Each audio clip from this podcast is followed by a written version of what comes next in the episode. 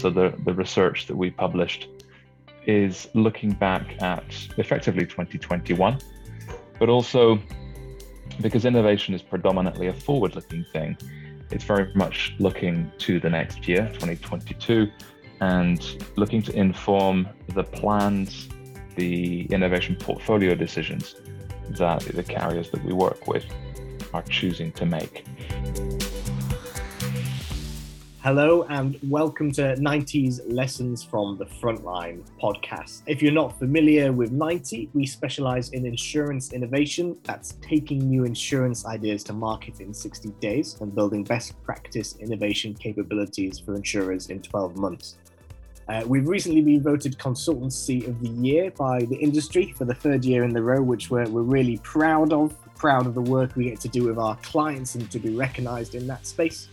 Uh, the kind of, kind of clients that we're working with range from uh, all different product lines, classes lines globally. So, for example, we work with AXA, Allianz, Travelers, Aetna, Swiss Re. And what we're doing in this podcast series is to let you hear from some of our insurance innovation consultants at 90. So, we've got a special episodes today with uh, managing partner at 90, Dan White and we're going to be exploring the Idea Pulse research. So before we get into any of that, I'd like to just welcome Dan White. Hi, Dan. How are you doing today?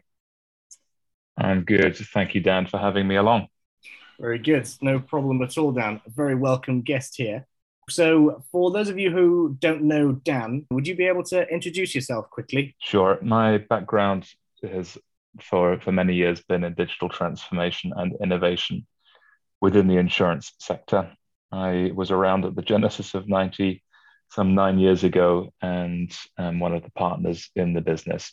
My role, particularly, is to focus on our work with ideas in insurance and risk, and particularly the, the boldest end of that spectrum. So, my, my personal passion is to identify and incubate the boldest ideas in insurance and risk and that's why this this piece of research, the Idea Pulse, is important to me. And looking forward to talking about it together. Brilliant, thank you, Dan. And uh, the topic that we're going to be talking about is actually one that me and you talked about on this podcast pretty much exactly a year ago. So. The, the subject of this is going to be our Idea Pulse 2022 research. So let's explore this topic a bit. Let's let's let's dive into it. What is it? Where did it come from? What do people use it for? Sure. So what this is is a piece of research that we've run continually really for the last three years. And once a year we have published a, a kind of point in time analysis of what we've seen over the previous 12 months. So the, the research that we published is looking back at effectively 2021 and looking at what has been happening in innovation across the insurance sector, all lines, all classes, all components of the value chain, and all geographies over the 2021 period. But also, because innovation is predominantly a forward looking thing, it's very much looking to the next year, 2022, and looking to inform the plans, the innovation portfolio decisions that the, the carriers that we work with are, are choosing to make. It's also influencing and informing our own investment decisions at 90 as we invest in a series of bold ideas in insurance and risk too. The, the thinking behind the Idea Pulse originally was that we were continually working with insurers, reinsurers on large, bold, innovative ideas. And we wanted to expand our view of the world, our horizon, if you like, of what we could see going on. And so we undertook this work to track several hundred of the world's largest insurance businesses, the big reinsurers, the big primary carriers, the big brokers. And we do that in the major insurance markets around the world. And so our data set, which now has, I think, two and a half, 3,000 different innovations in it, is concentrated on North America, on Europe, and on Asia where the, the dominant insurance markets lie. So it's fun. It's always a fun exercise. It, it's revelatory in terms of what it tells us about what the insurance world is innovating. And then from my, um, if you like, curious side of, of things, it, it starts giving me clues about where the white spaces may lie So areas of opportunity that nobody is innovating in. And that for me is one of the, the more interesting uses of the, the analysis. Absolutely. And this this is a report that we do get a bit excited about every year. Since what we do is focused only on innovation and only on insurance, it does afford us the ability to to geek out on this stuff. So we do indulge ourselves annually on this. One other question before we get into just some of the findings from it, Dan. So you mentioned that this is a report that tracks the global state of insurance innovation annually. Just for some context for people who are listening, where does this data come from? Where do we track these findings? What do we mean when we say that we're tracking insurance innovation trends here?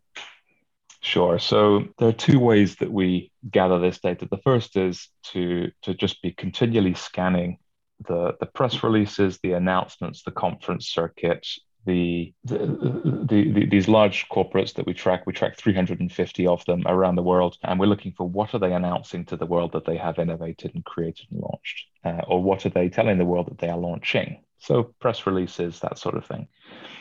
Uh, but we're conscious that that gives us a, slightly biased view because it's it's a little bit frothy. There's a lot of glamour in the press releases, and we try to filter through that. But it also doesn't tell us what's happening behind the scenes and what's being worked on and perhaps is failing or is a big thing yet to come. And so our second source of, of data points to some degree, or certainly insight, is our own workbench and our own network across the insurance industry, which tells us the stuff that's behind the scenes still. And we use that in the strictest confidence as a bit of a truth serum, and we overlay that over the top of the, the frothy press releases to give us an interpretation of actually what's happening both at workbench level and out in the public domain in live um, in live production mode. So that's the those are the sources. Mm-hmm, mm-hmm. Brilliant. Okay, thank you. So that's a helpful context for some of the findings that we're going to get into. So, Idea Pulse 2022, a lot has changed in the past 12 months. We've been coming to coming out of the pandemic or trying to. That's influenced a lot of consumer behavior, a lot of innovation portfolios globally. Um, so, I wonder if we could start with some of the headline trends and findings from this report. Uh, so I know that we've broken this down by different product classes, different regions. So I wonder, Dan, if you could just help to give a, a headline view of what were some of the the key findings from this year's report. What would be in the exec summary? Okay. So I think what would be good to, to do is to split our time a little bit between some of the big ideas that we see coming out, what we call the, the 10 big ideas in insurance innovation. But let's start uh, first just with, if you like, a, a more a look at how things have evolved year on year. And there's some interesting things when we look at the year on year trends here. The first point to raise is that there is just more innovation going on out there than there was in any of the previous years that we have tracked. So the quantum of innovation has increased. More people are talking about it. There's just more activity happening. It feels like the the innovation fuse and the insurtech fuse that were lit a number of years ago, three, four, five, six years ago in insurance, are, are getting close to igniting the thing. And we're seeing just a, a, a big uptick quantitatively in what we're seeing coming out of the, of the sector. So that's the first thought. The second thought is that when we split that into the different classes or lines of business, we see different evolutions in what's happening. And historically, we've seen personal P&C and commercial P&C being the kind of front runners in terms of the, the just the sheer amount of innovation that's going on.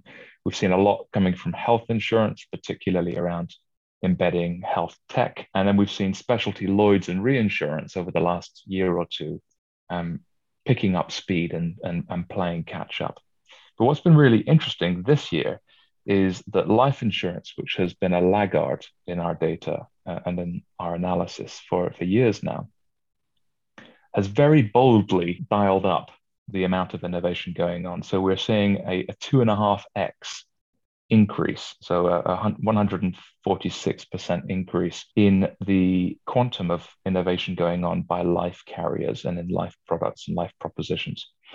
And that's enormous. That, that, that significantly out increasing all of the other lines of business and actually moving themselves into not the front runner not the not the front of the pack, but they are in the, the, the group at the front of the pack now. And so that's a something we've been calling for and uh, encouraging life carriers to be leaning into for a little time now. And it's encouraging to see that happen. It's a difficult category in which to innovate, not least because the the, the, the, amount of time you've got to live with the consequence of the risk you're taking as an innovator is enormous. 20 30 40 years you may be living with the consequence versus a, a 12 month consequence in a lot of the other um, product lines. So it's good to see that that acceleration. Let me just give you three or four of the areas that life insurers are investing in. Mm-hmm. um, the first uh, there's, there's what i call the bread and butter stuff. So some product and proposition innovation some stuff around selecting risks and that kind of stuff which is the bread and butter of innovation but the, the, the two areas that life insurers have been very materially leaning into the first is customer engagement. So, this is something that life carriers have talked to us about for a long time. They've expressed the frustration of, of, of being a very low touch product and looking for ways to engage customers. So, we've, we see that very clearly in the data this year that customer engagement by life insurers has been a meaningful area of, of innovation investment. So, that's the first the second area that they have been innovating in is in digital distribution and embedded ecosystems.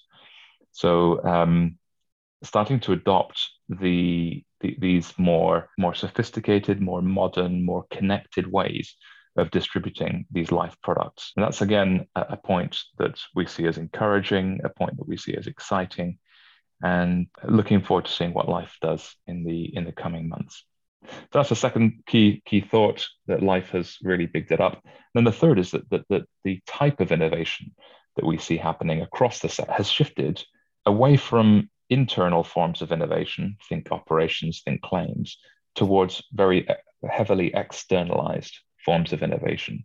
So collaboration and partnerships, for example, has had a 200% increase in the amount of innovation going on customer experience has had 186% increase in the amount of innovation going on. Brand and marketing, 171% increase year on year. And channel and distribution, just over 100%. These are all externally focused forms of innovation. And I, I may be reading too much into this, but what it smacks to me of is perhaps the executives at these businesses gaining a degree of boldness perhaps in innovating for differentiation and for and for market share and for top line growth rather than purely investing to take a point or two off the combined operating ratio. So, some of the observations there about the quantum of innovation globally across all classes increasing heavily, but life in particular being brought up by that, which, as you say, excellent to see that particular class of business step up to the line for innovation here. As you mentioned, really hard industry to innovate in, and that's a really good and encouraging trend to see. Um, Dan, I know that some of these overall trends feed into an uh, aspect of the report that you mentioned earlier, which are the 10 big ideas. So, this is a feature that we have in the report each year, right? Which is the 10 recurring ideas from the past 12 months of insurance innovation. Um, I know that you're keen to talk about some of these, and I've actually just pulled up the list in front of me now just to rattle through these. You can find the list on the website, but they are the evolution of usage based insurance, digital auto claim journeys, digital distribution and risk transfer, cybersecurity, telehealth, climate action involving net zero and ESG, advancing natural catastrophe risk management, transforming small business insurance, reinventing life and income protection, and ensuring autonomous, connected, electric, and shared vehicles. I wonder when you have been reading this, digesting this yourself, if you have any views as to what these 10 ideas mean as, as a theme, where these might have come from? Does this say anything about the state of the industry at the moment? I think as a collection, I'm not sure they say uh, a huge amount because they, they point to different parts of the industry. So the digital auto claim journeys is very much driven by the personal lines insurers in, in big big auto markets. The the reinvention of life and income protection is driven you know, effectively by some of the life reinsurers and some of the life carriers. But let me see whether I can pick out one or two themes. So I think there are technology trends that are happening outside of insurance that are being responded to by the insurance world.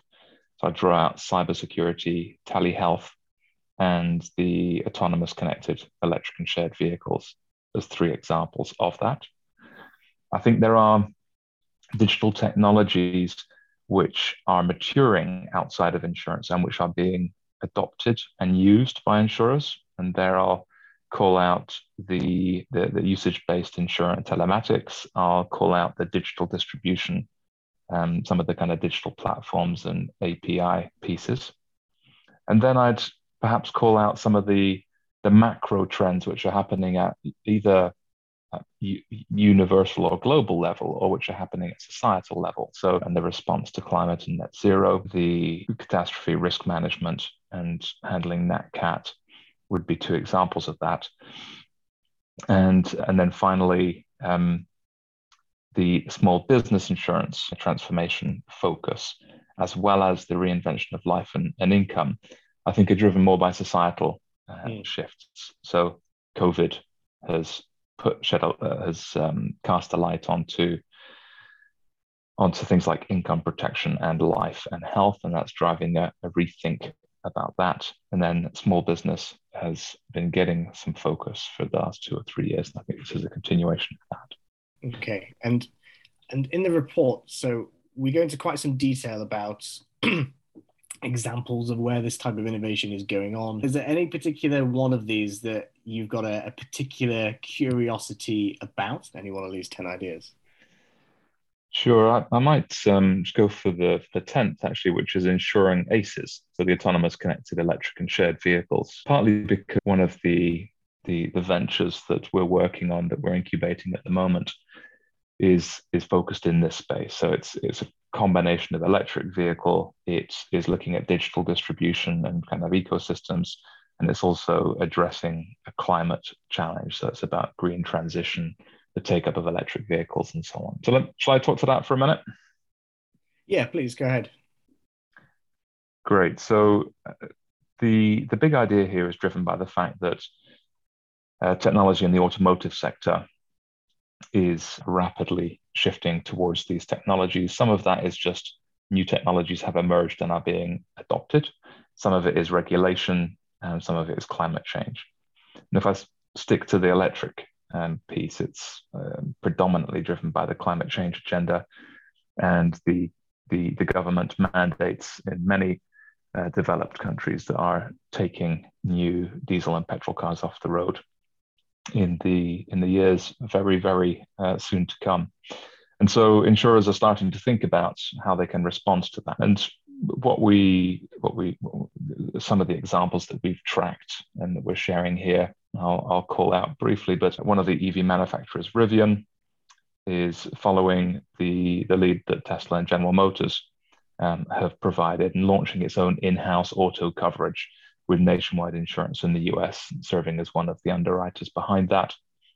And they've got a set of plans at Rivian that are fairly sophisticated, lots of kind of end-to-end approach to repairs, its own proprietary collision centers and service and, and all of that backed into the insurance product with a lot of transparency, simplicity around the claim filing and so on. So uh, there's an example. If I come to the other side of the pond where you and I are sitting in the UK, the RAC have launched a new hybrid and EV warranty product, which covers both used electric and hybrid cars and is trying to take the risk out of people buying secondhand uh, electric vehicles. I think the RAC are also playing with British Gas, one of the big UK based uh, energy suppliers, around an EV charger offer. So discounting home electric vehicle charger charging points installed by British Gas engineers, but again backed into the RAC's wider product offering. And for anyone who's not familiar, RAC probably one of the dominant uh, breakdown and assistance businesses in the UK market.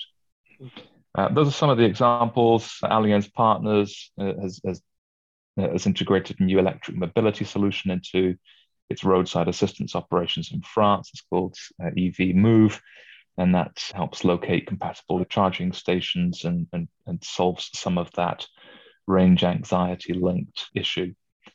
And that that is part, according to Allianz, uh, and their partner BeNomad is part of, of an intent to facilitate the adoption, the take up of electric vehicles. And that's uh, close to my heart because that's um, part of what we're working on at the moment in this venture that I that I mentioned a minute ago. So these are the, this is one of the areas that's seeing a meaningful amount of activity, quite a few new um, propositions launching that go beyond just the, the obvious thing of extending a standard auto or car insurance product to suit an EV purpose. This is all the kind of bolt ons, the extras, the wraparounds, and a realization by the insurers that the world of, of, of automotive in 10 years' time will look nothing like it does today. Latest numbers I saw for the UK market, and I'm, I'm going to get these wrong, but they're directionally correct is that this time last year, something in the region of 10% of new cars sold were EVs. Yeah. In the last month, it's something like 40, 50, 60%. the, the shift from 10% up to that kind of 50% mark has been astonishingly fast. And so it's capitalizing on that and saying we're going to get involved in this market, make it uh, make something happen from it. Yeah. Yes. Yeah. And that I think that proves that shows a, a, good picture of the kind of richness of the information on each of these ideas. And of course, people can go and buy the report, download it, read it. That's all well and good. But I guess one big question, Dan, just before we wrap up this podcast, and I guess this is the stress test of the validity of a lot of this. But what, like, if you were to boil this down, what does this mean for the ideas that are worth exploring? And then what's 90 going to do with this data? So the the idea pulse is designed to to help people innovating in the insurance and risk space to make decisions about where they should be innovating. So we're using it to pick the white spaces that we are investing in ourselves, things like mobility, things like green economy solutions, things like connecting health and well-being into a virtuous circle stuff in industrial iot stuff in embedded insurance. So that's the kind of thing that we're using it for. Some of the partners that we work with in the insurance sector some of the big carriers and reinsurers are using it to do the same thing for themselves. And uh, i just invite if i may for, for your listeners the the, the I think the executive summary of the report is available to download free from the 90.com site and the full report and the data set behind it in, in, in full searchable form is those are also available for purchase uh, for anyone wanting to do that. If, if some of the ideas that 90 is working on, I've mentioned the future of mobility, embedded, green economy, health and well-being, industrial IoT, and ecosystems. If any of those things that some of your listeners are actively investing in and working on I'd love to, to, to connect with them, perhaps via you, to understand the kind of opportunities they're sensing, the ideas they're working on, to share something with them of what we believe to be the opportunities in those areas, what ideas we're working on, and see whether we might collaborate and um, find some some win-win outcome to, to, to sharing a little bit with each other. Yeah. Uh, yeah, absolutely. I'm glad you brought that up. I mean, this is the point of uh, podcasts like this to generate and stimulate the conversation around this this topic. And yeah, from what you've said, Dan, if there are any listeners that would like to engage in a conversation like that, or even just to compare notes on some of these ideas, easiest way to probably get in touch would be to shoot me an email at dan.webster at 90.com. And then myself and Dan White can connect with you to, to engage in that. So thank you for that offer. And Dan, I think that brings us to about time on this until 2023 Idea Pulse. We're going to have to wrap here for Idea Pulse 2022. So thank you for your time in coming to talk to me about this today. Thank you for having me on. And uh, here's to a, an innovative year ahead. Absolutely. Thank you, Dan. Okay, so thank you all for listening. I'll see you on the next episode of this, and I'll see you for the Idea Pulse 2023 in 12 months' time. But for now, if you're looking for more specialist insurance innovation content, tools, and events, go ahead and visit 90.com where you'll find all about the Idea Pulse 2022, how to download it, how to get the exec summary, or get in contact with us. My email address, dan.webster at 90.com. So thank you for joining us today, and we'll see you next time.